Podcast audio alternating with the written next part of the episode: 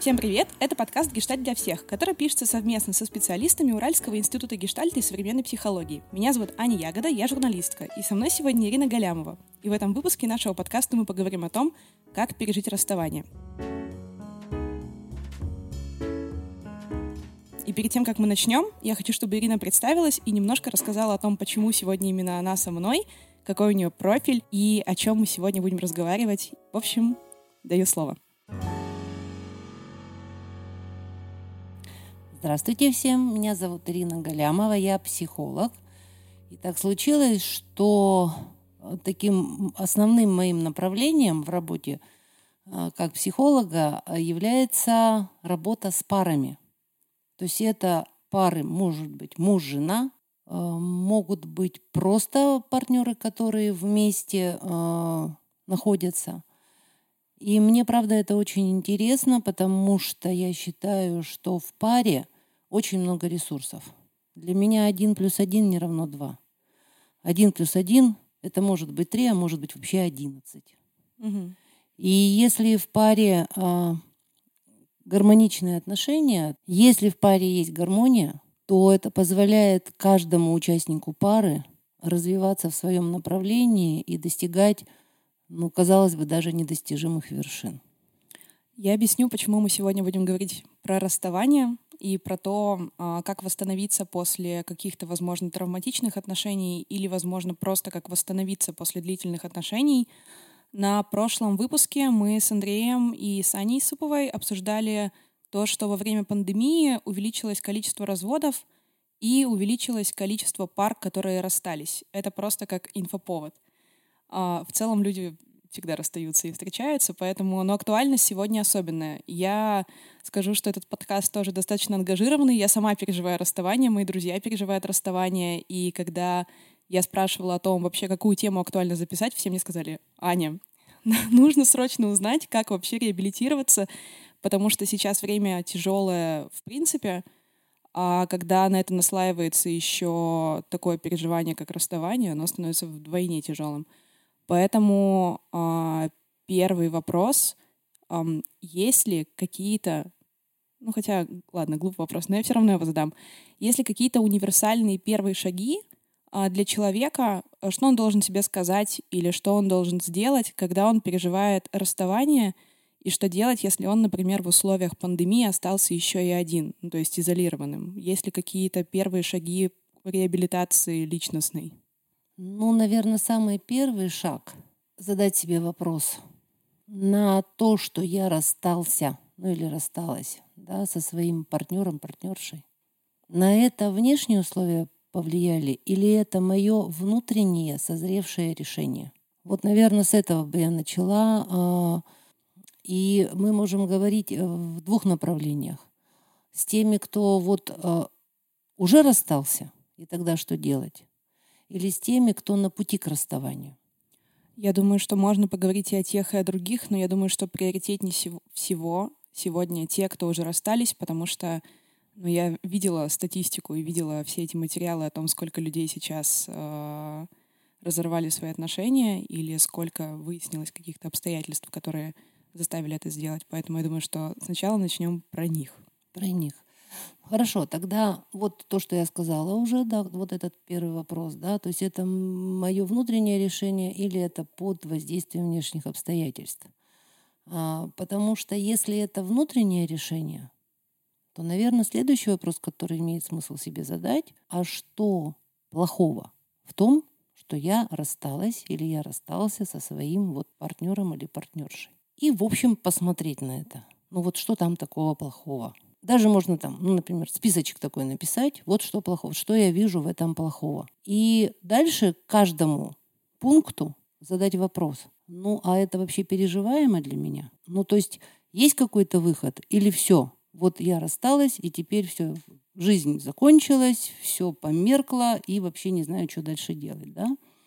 Вот. А, это вот первый момент. Второй момент. А что я приобрел хорошего, если я расстался. И, ну, по-разному может быть. У кого-то список плохого может быть очень большой, у кого-то список, наоборот, хорошего, как в том анекдоте. О, совсем Один совсем один и замечательно, да? Вот. Поэтому вот такие шаги. А, мы недавно собирались с друзьями, как раз-таки таким клубом одиноких сердец, которые недавно пережили расставание, и мы говорили о том, что есть такая странная штука у расставания, даже если она была осознанная, и ты этого хотел, и ты это сделал, то со временем почему-то э, забывается все плохое, забываются причины, по которым ты это сделал. Ты начинаешь вспоминать хорошее, из-за этого э, попадаешь в ловушку и думаешь, господи, зачем же я это сделал? И в вопросах, которые мне прислали перед подкастом, тоже э, были вопросы о том, что что делать с тем, что начинаешь жалеть, и в каком случае это сожаление может быть оправдано, а в каком случае это действительно уловки нашей психики. Ну, наша психика вообще устроена так, что мы как-то больше вспоминаем хорошее, чем плохое. И, в общем-то, ведь если ну, вы были с человеком, и вам с ним было сразу плохо, ну что, вы стали бы оставаться в паре? Ну, так бывает, но это немножко другая история, да, это уже кривые отношения с самого начала, и можно смотреть э, на то, э, какие потребности человек в этих отношениях своих, свои обслуживает, да.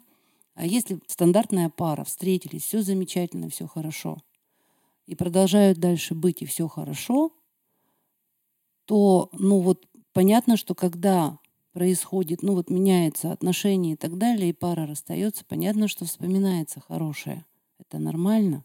И здесь надо, наверное, себе, вот когда вот такие вещи возникают, имеет смысл задать опять же себе вопрос. Я вообще очень люблю вопросы задавать себе, и клиентам помогаю эти вопросы себе формулировать, ну им, для себя формулировать, потому что это, ну, мне кажется, очень хороший инструмент, потому что в нас есть все ответы. Главное вопрос правильный задать. Задать себе вопрос, ну хорошо, вот а, было хорошо, стало плохо.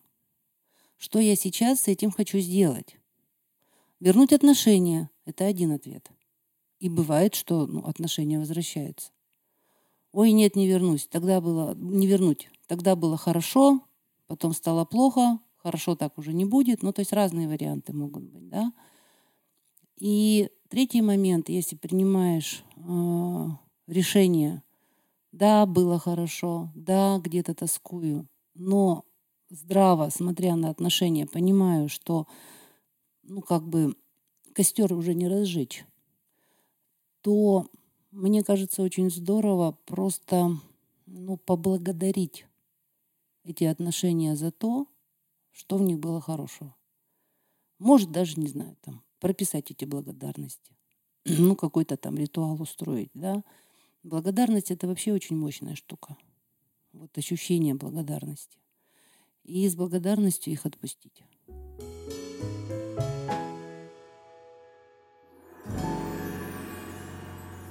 Мы в начале диалога сейчас еще затронули тему того, что делать людям, которые понимают, что они ну, стремятся к этапу расставания или собираются расставаться — и как раз-таки очень много людей прислали мне такие вопросы, что как выйти из созависимых отношений.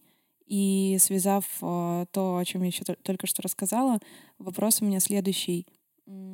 Как понять, что ты находишься в созависимых отношениях, и как из них выйти, если ты уже, ну, ты понимаешь, что, что это созависимые отношения? Или какие есть категории, чтобы понять, что у тебя созависимые отношения? Нужно ли вообще из них выходить? Созависимые отношения — это когда в фокусе внимания мой партнер. Что значит мой партнер? А, я очень внимательно отношусь к тому, что он хочет или не хочет, что он делает или не делает, даже что он думает или не думает. То есть вот он в фокусе внимания, тогда я про себя забываю. И тогда мои потребности, они отходят на второй план. Я могу их вообще не понимать, чего я хочу. Если понимаю, то все равно, ну ладно, ладно, это мои потребности, но ведь у него же, ему же, для него же, да.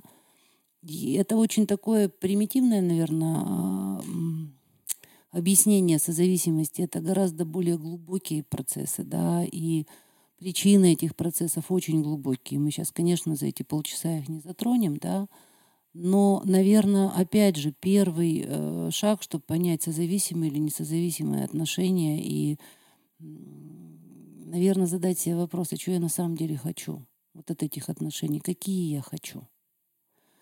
А, что бы я хотела, чтобы в этих отношениях было. И можно даже, опять же, эти а, ответы свои прописать. И если, например, в этих ответах будет «я хочу, чтобы он», «я хочу, чтобы, значит, с ним» и так далее. То есть не «я хочу просто, я хочу», да, а в связи с ним. Ну, можно предположить, что там есть какая-то доля созависимости. А если, например, э, человек осознает свои потребности, понимает, что в этих отношениях он не, не удовлетворяет эти свои потребности, то тогда вопрос, что делать либо с отношениями, либо внутри этих отношений. В интернете почему-то созависимые отношения э, окрасились в бесспорно отрицательный оттенок. И созависимыми отношениями сейчас называют что бы то ни было, любые токсичные отношения. И единственный выход в созависимых отношениях — это их разорвать. А, так ли это или наоборот, это просто повод взглянуть на себя, на свои потребности и просто что-то улучшить а, в отношениях? Ну, во-первых, есть такая штука, есть созависимые отношения. Это отношения в одну сторону, в одни вороты. А есть взаимозависимые. Когда мы находимся в отношениях, они гармоничные, они, конечно, взаимозависимые. Мы, да, можем зависеть от настроения друг друга. Мы можем зависеть от каких-то решений друг друга и так далее. Другое дело, что мы подавляем свои потребности, вот обсуждая какие-то решения, да, или там находясь в каком-то эмоциональном состоянии. Или мы можем это обсуждать, мы можем это ну, приходить к какому-то общему решению. Это, конечно, вза- взаимозависимые. Что касается созависимых, ну, самые яркие созависимые, я много работала с проблемами э, зависимостей, э, химических зависимостей. И, конечно, если у него зависимость от каких-то психоактивных веществ, и с ним рядом человек, там мама, жена, не знаю, муж, ну, то есть в зависимости от того, кто там что употребляет, да, там эти отношения больные. Но как, например, разорвать отношения мама-сын?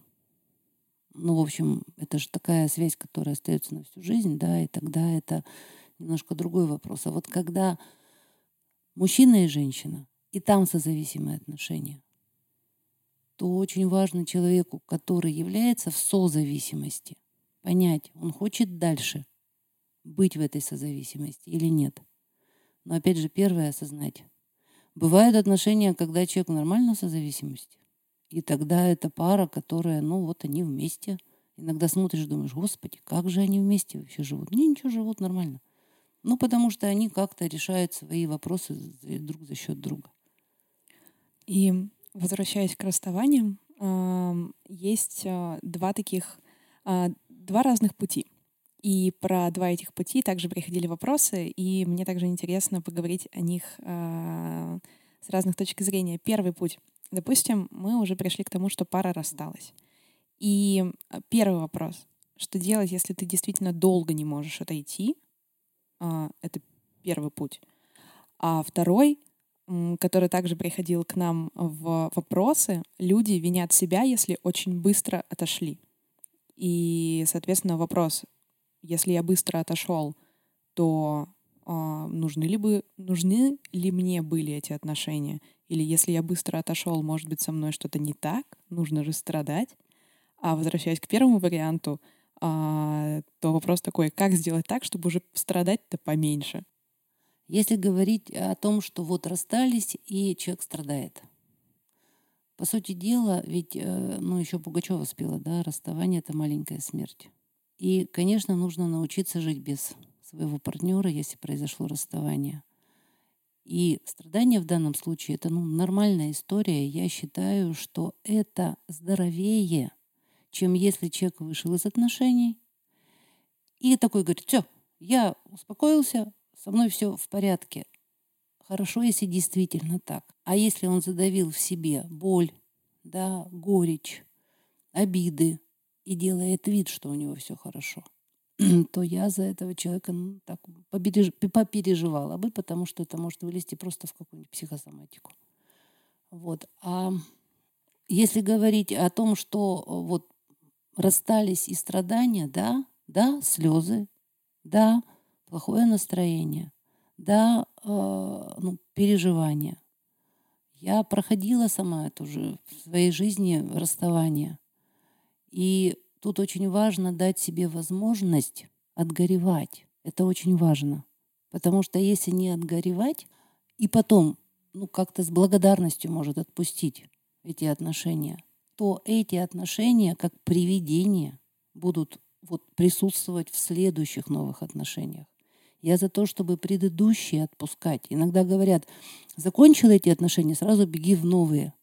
Коряво получится. Ничего хорошего не получится. А как помочь себе отстрадать побыстрее?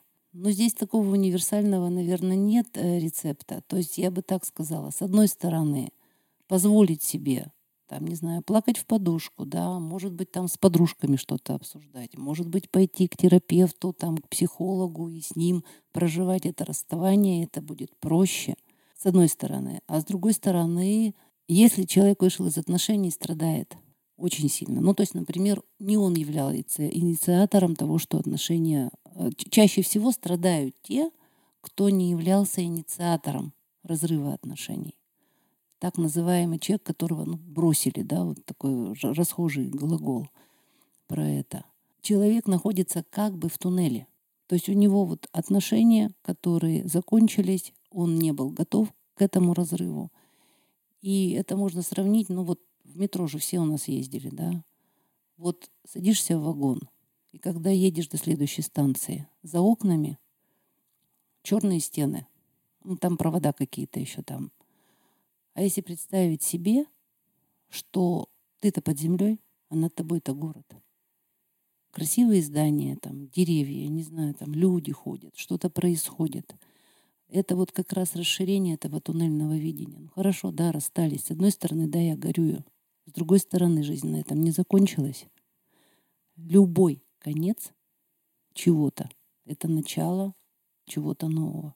А, у меня есть такая ремарка, это даже не столько следующий вопрос, сколько мне просто хочется поделиться э, информацией, которую я знаю. Недавно смотрела лекцию на TEDx, тоже популярного психолога, и она рассказывала о том, что э, почему-то есть расхожее мнение, что ты становишься сильнее, если испытываешь горе, но не показываешь никому, что его испытываешь. Хотя на самом деле контринтуитивное и более правильное для э, психической гигиены а, поступок — это переживать эмоции сильные и показывать, что ты их переживаешь, и максимально а, не запрещать себе находиться в горе, в агрессии, в печали и в каких-то других эмоциях, потому что именно так твоя личность становится сильнее, а не то, что ты говоришь, нет, у меня все хорошо, я в порядке, ничего со мной не произошло, я переживаю это стойко и никому это не показываю.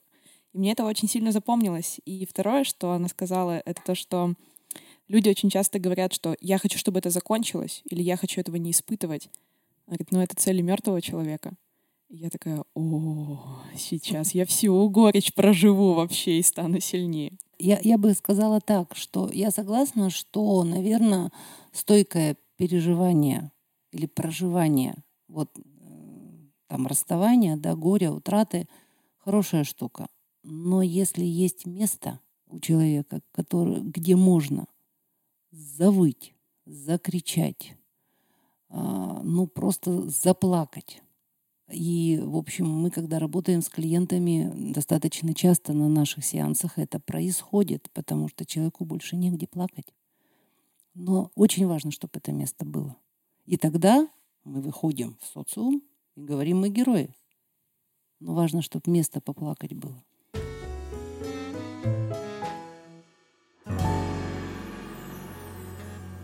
Ну вот у меня еще вопрос есть про туннель. Понятное дело, что да, есть туннель, есть какая-то ситуация, в которой ты не видишь конца и края и белого света. И расхожий совет о том, что жизнь продолжается, но осознать это самосто... ну, самостоятельно и понять, что реально жизнь продолжается и дальше что-то будет тяжело, это а, вопрос, который решается только с терапевтом или каким-то самостоятельным путем тоже можно прийти к осознанию того, что все будет хорошо, ну или что все как минимум будет. Или а, требуется только время. То есть это не, не то, что можно осознать, сев за стол. Ну, здесь нет однозначного ответа. Осознание в раз Вот как-то так, раз по волшебству, оно не приходит. И, скорее всего, все-таки, даже если это не к психологу с этой болью, то ну хотя бы кому-то, кому ее можно высказать. Я а, знаю, что ну так называемый проговор, ну так в кавычках назовем, да, когда человек говорит о своей боли, когда он ее озвучивает, ему это помогает, ну легче ее переносить. Если человек замкнулся в себе, ну вот никому ничего вот такой весь, то ну вот, ну это правда может закончиться психосоматикой какой-нибудь. Вот, поэтому не обязательно к психологу. Может быть, есть просто человек, которому доверяешь, с которым можно поплакать. Я говорю поплакать, имея в виду настоящие слезы, либо состояние души, да, с которым можно что-то обсудить. Вопрос тогда такой, а что если после какого-то разрыва, я часто сталкивалась с такой ситуацией, и она такая достаточно, достаточно популярный нарратив, что после расставания все, все не милы. А, есть ощущение, что ты больше никогда ни с кем не заведешь отношений, потому что да ну, вообще нафиг все это. Никто никогда не понравится, и вот ты такой сидишь и думаешь, ну все, я буду forever alone, а, одиночка навсегда. И, к сожалению, э, иногда люди так прямо и живут. И здесь я могу им только посочувствовать, потому что да, нужно время, чтобы отойти от вот каких-то токсичных отношений или отношений, э, которые прекратились не по твоей воле, не по твоему желанию, да. И здесь, конечно, нужно время. И здесь нормально, когда появляется. Да никогда. Да все они. Да, да ни за что. Да я лучше вот. И это нормальный такой период, и это тоже очень здорово, потому что это период про злость. Злость тоже помогает, она же энергетическая такая штука, да. Вот, позлиться прям нормально. Но когда человек э, это, ну, как бы берет как э, способ жить дальше, никогда больше не буду вступать в отношения, и уходит, например, там, ну, не знаю, в работу с головой там, или там еще куда-то, да, его право тут самое главное, насколько он себе не врет. Есть у Макаревича замечательная песня, она идет по жизни, смеясь. И вот там заканчивается она там слова какие-то такие, да, что а, все там с восхищением смотрят ей вслед и не замечают, как плачет ночами те, та, что идет по жизни, смеясь. И тогда вот, да, можно выбрать все ни с кем больше никогда. И здорово, если это осознанный выбор. А мы еще вскользь а, только что а, прозвучала такая фраза от вас, то что часто такое бывает, что из, отно... из одних отношений в другие. Почему это кривая дорожка, если можно ее так назвать? Э, она в абсолютном большинстве случаев кривая. Конечно, из каждого правила есть исключения. Дело в том, что э, когда мы уходим вот закончились отношения токсичные, тяжелые, раз и, и, и мы раз уже в новых отношениях. А, вот если сильно по-честному, зачем? Чтобы не горевать? Вот а, с одной стороны не горевать, но ведь не выбросишь же то, что... Вот если оно не горюет, ну как бы я не горюю, все, у меня новые отношения, я не горюю. Но внутри-то себя я те отношения еще не отпустила или не отпустил.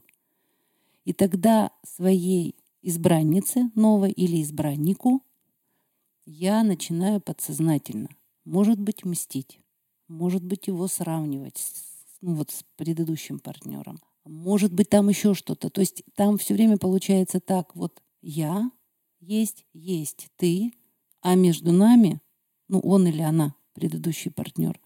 И получается, что отношения кривые именно потому, что они не напрямую. Они через вот как бы вот эту вот, ну, фигуру такую призрачную предыдущих отношений. И поэтому я за то, чтобы... Это не значит, что все, обед безбрачия, все, мы ушли из отношений, теперь никогда. Но нужно понимать, что если сразу появился новый партнер, скорее всего, это просто ну, какая-то передышка. Да, бывают ситуации, когда эти отношения потом как-то начинают развиваться, и действительно люди ну, остаются вместе, но все равно период отпускания предыдущих отношений, он все равно должен состояться.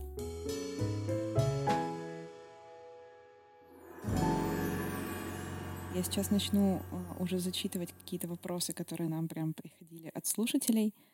А, и некоторые из них мы уже проговорили, то есть э, тут вот одна девочка спрашивает, имеет ли смысл целенаправленное горевание или нужно подавлять? Я думаю, что мы на него уже ответили. Я думаю, да. Да, и про созависимые отношения тоже. А, и мы немножечко не затронули тему, как а, не осуждать себя, если быстро оправился. То есть мы поговорили о том, что да, бывает такое, что ты себя обманываешь и говоришь, я в порядке.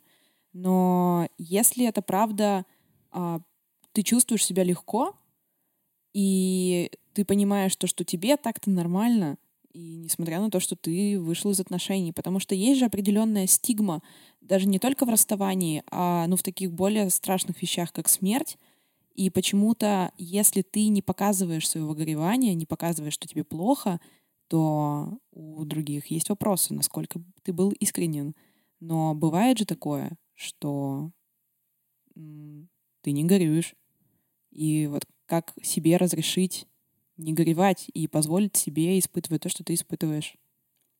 Ну, на самом деле, и тут как бы два момента, да. Первое, если я не показываю, то на самом деле неизвестно, что у меня внутри. Я имею абсолютное право никому ничего не показывать. И только там своему психологу или там какому-то доверенному лицу, или как-то, может, я там сам горюю, горюю, горюю, а потом выхожу с улыбкой, да, на публику, что называется. Если же действительно я вышел из отношений, и я понимаю, что, Господи, слава Богу, что они закончились.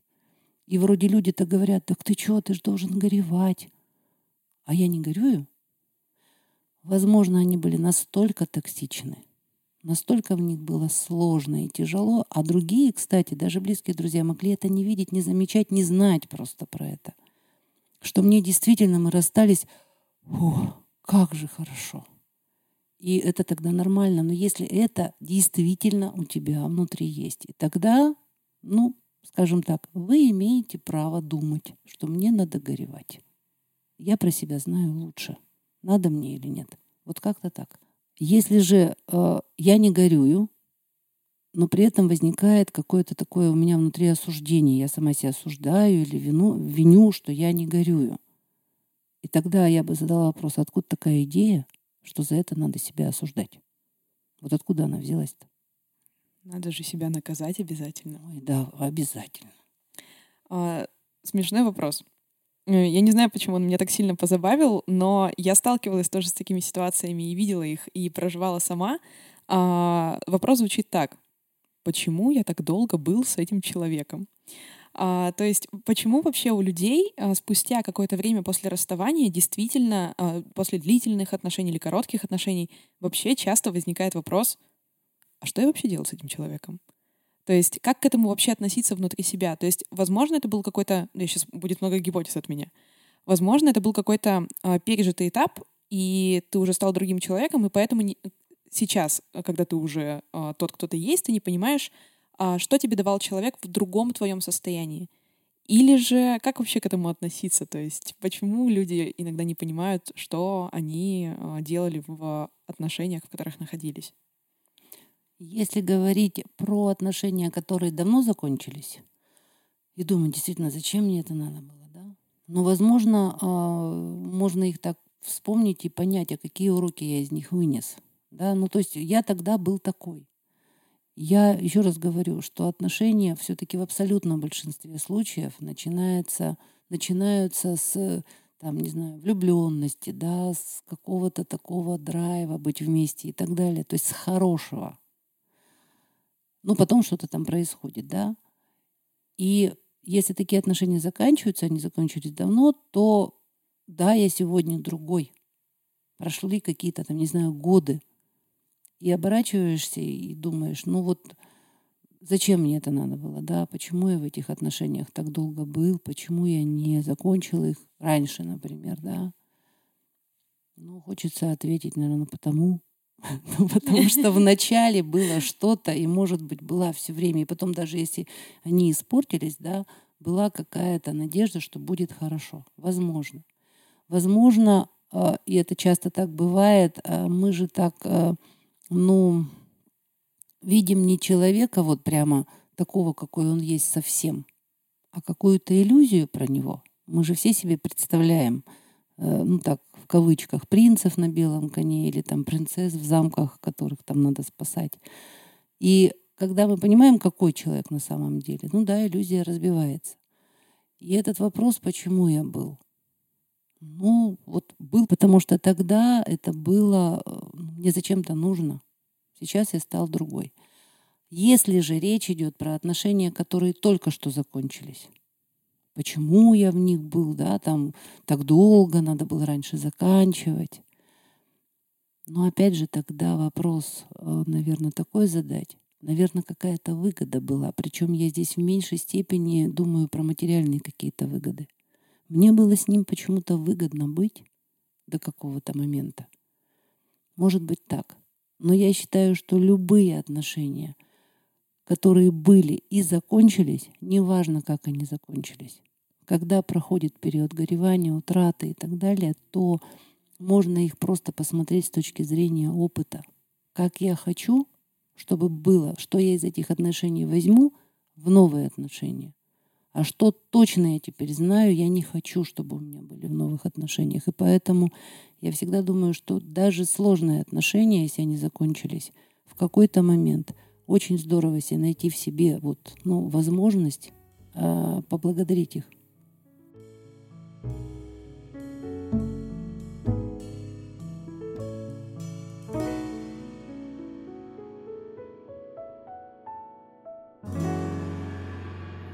Меня всегда а, поражало, когда я читала новости о том, что какая, ну, допустим, а, часто это случается с какими-то знаменитыми людьми или там с теми, которых ты хорошо знаешь, когда ты узнаешь то, что пара рассталась спустя очень длительное количество времени, которое они провели вместе, ну, допустим, это измеряется десятками лет. И вопрос, связанный с тем, что вообще в российском менталитете есть такая штука, как стерпится, слюбится, и как вообще принять мысль о расставании — после того, как ты провел с человеком длительный период своей жизни, и как не застрять вот, вот в этой ситуации, когда ты говоришь, ну и ладно, мы уже 10 лет живем, и еще 10 проживем.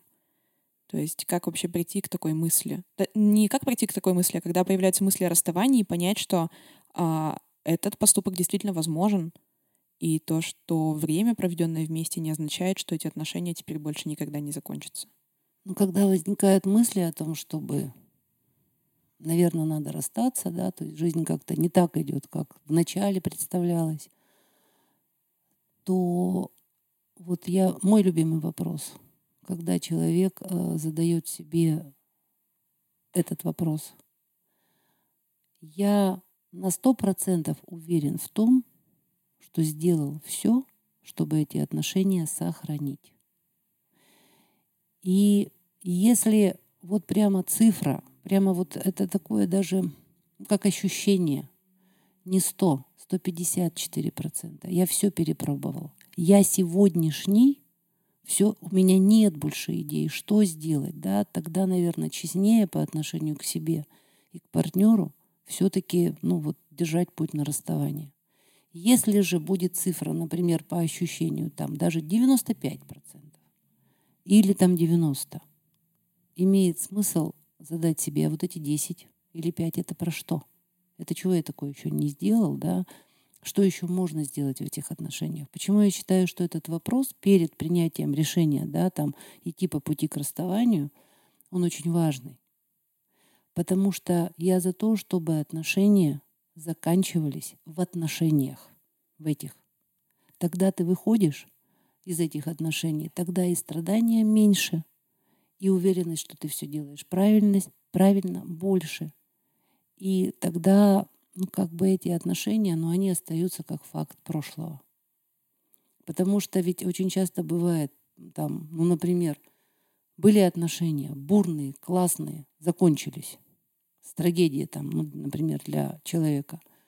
Человек создает новые отношения, отгоревал вроде бы, вроде бы, создает новые отношения, все хорошо, новые закончились.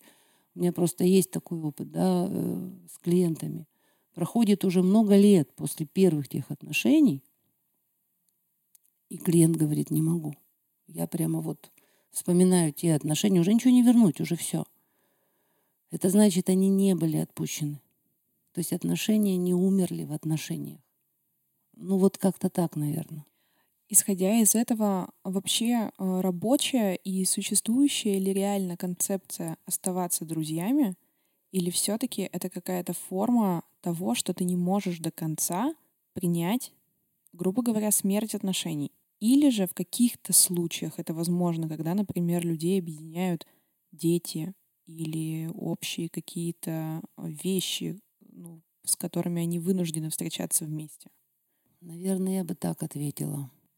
Вклад в то, что отношения заканчиваются, есть и у того, и у другого партнеров. А когда говорят, ну вот я только на 20% виноват, а там вот он на 80%. Меня всегда это так, ну, веселит, потому что на самом деле за отношения ответственность делится поровну, причем не 50 на 50, а 100 на 100. У меня 100% ответственности за то, чтобы наши отношения состоялись, и у тебя 100% ответственности, чтобы наши отношения состоялись. Вот у меня появилась мысль о том, что очень часто люди живут в иллюзии, что можно остаться друзьями. А. И вот у меня вопрос, это реально иллюзия, потому что ты не можешь пережить смерть отношений? Или же э, это реально выход, когда вас что-то связывает?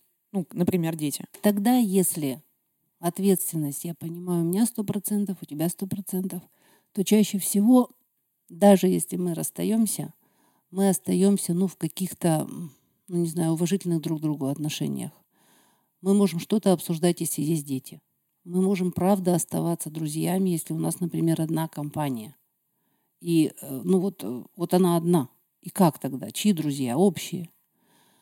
И это бывает, я это видела э, в жизни не мало раз, и это очень здорово. Потому что, ну, на самом деле нет такого, что вот только он виноват, что у нас так получилось, а я такой розовый и пушистый. Нет, и когда человек принимает не вину, а он принимает то, что мой вклад-то в это тоже был. И тогда чего на него злиться-то, на своего партнера? Вот как-то так. Если люди вот могут вот так вот, э, ну, как бы анализировать закончившиеся отношения, то тогда у них ну, точно есть возможность ну, не ломать копия, да, а сохранить какие-то ну, уважительные хотя бы отношения, хотя бы отношения с благодарностью друг другу за то, что в их отношениях было закончившееся, было хорошо, тепло, ну вот, может быть, в самом начале. Если же человек считает, не-не-не, со мной все в порядке, это вот он, или там, это вот она, ну тогда, наверное, люди выходят и могут никогда в жизни больше не общаться. А что вообще делать человеку и делать ли, который живет вот в концепции «это все это за него, у меня все в порядке, отношения закончились по вине другого». Нужно ли вообще что-то с этим делать? Потому что просто я сейчас это услышала и думаю, несправедливо. Дело в том, что можно, ну, ну что, ну вот, ну хорошо. Я вышла из отношений, например, я говорю, он виноват.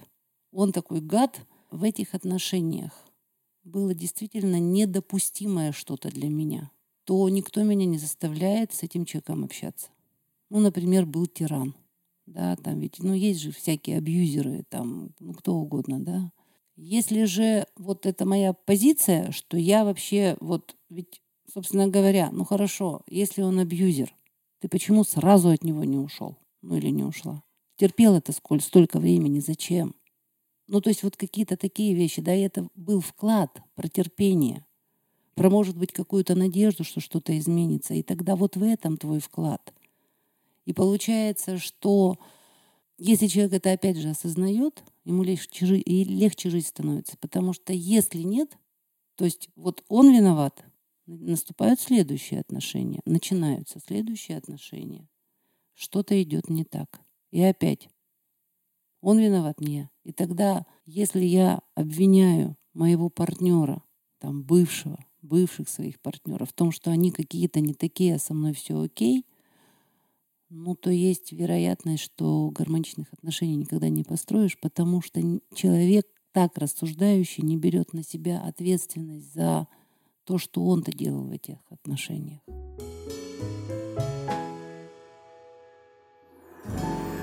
Спасибо. И а, наше время подкаста уже немножечко заканчивается. И хотелось бы как-то а, подкаст про расставание закончить на какой-то вот этой вот хорошей ноте. И, возможно, это даже не вопрос, а там просьба, возможно, дать какую-то свою рекомендацию или мысль о том, что на самом деле все будет хорошо. То есть расставание — это не, не смерть буквальная, а то, что это просто этап. Вот какие могут быть какие-то подбадривающие а, аффирмации для себя или мысли, к которым можно возвращаться, если люди, которые нас слушают, а, сейчас находятся в подавленном состоянии, что им можно сказать самим себе? Ну, наверное, ну, первое, не знаю, аффирмация, не аффирмация. Первая, наверное, идея. Моя оставшаяся жизнь начинается сейчас. Было до этого, но все в прошлом. Дело в том, что вот это ощущение настоящего, да, то есть я сегодня, вот сейчас здесь живу. То, что будет в ближайшем будущем, там, в далеком будущем, это не наступило еще. Я могу делать любые, там, придумывать любые планы и так далее. Дай Бог, чтобы они там все совершались, но мы не знаем, мы предполагаем. Мы знаем точно, что было прошлое, и что есть сейчас настоящее. И каждый раз, вот мы начали с вами сегодня разговор, да, это ведь уже в прошлом. Сейчас мы в настоящем, скоро мы его закончим, это будет будущее. И тогда, да, прошлое, каким бы оно ни было, а, вот я за то, чтобы к нему относиться, когда есть, ну, когда появится внутренняя эмоциональная возможность с благодарностью, потому что наше прошлое — это то, на что мы можем опираться потому что наше прошлое дает для нас понимание, чего мне нравится, чего мне не нравится, что я хочу, чтобы было в моем будущем, а чего не хочу. У нас с помощью прошлого появляется выбор. Я, может быть, когда что-то делала в отношениях, я не знала, чем это закончится. Да? Я думала, будет хорошо, а стало раз и плохо. А тут я знаю, потому что я прожила это. Или там я прожил это. И поэтому моя оставшаяся жизнь начинается сегодня. И именно сегодня я могу делать выбор, что я хочу дальше, как я хочу дальше и чего я точно не хочу пускать в свою жизнь.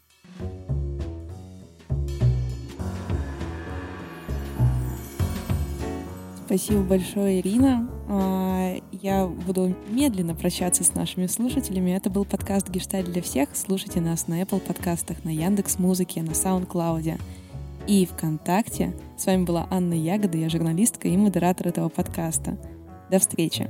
До встречи.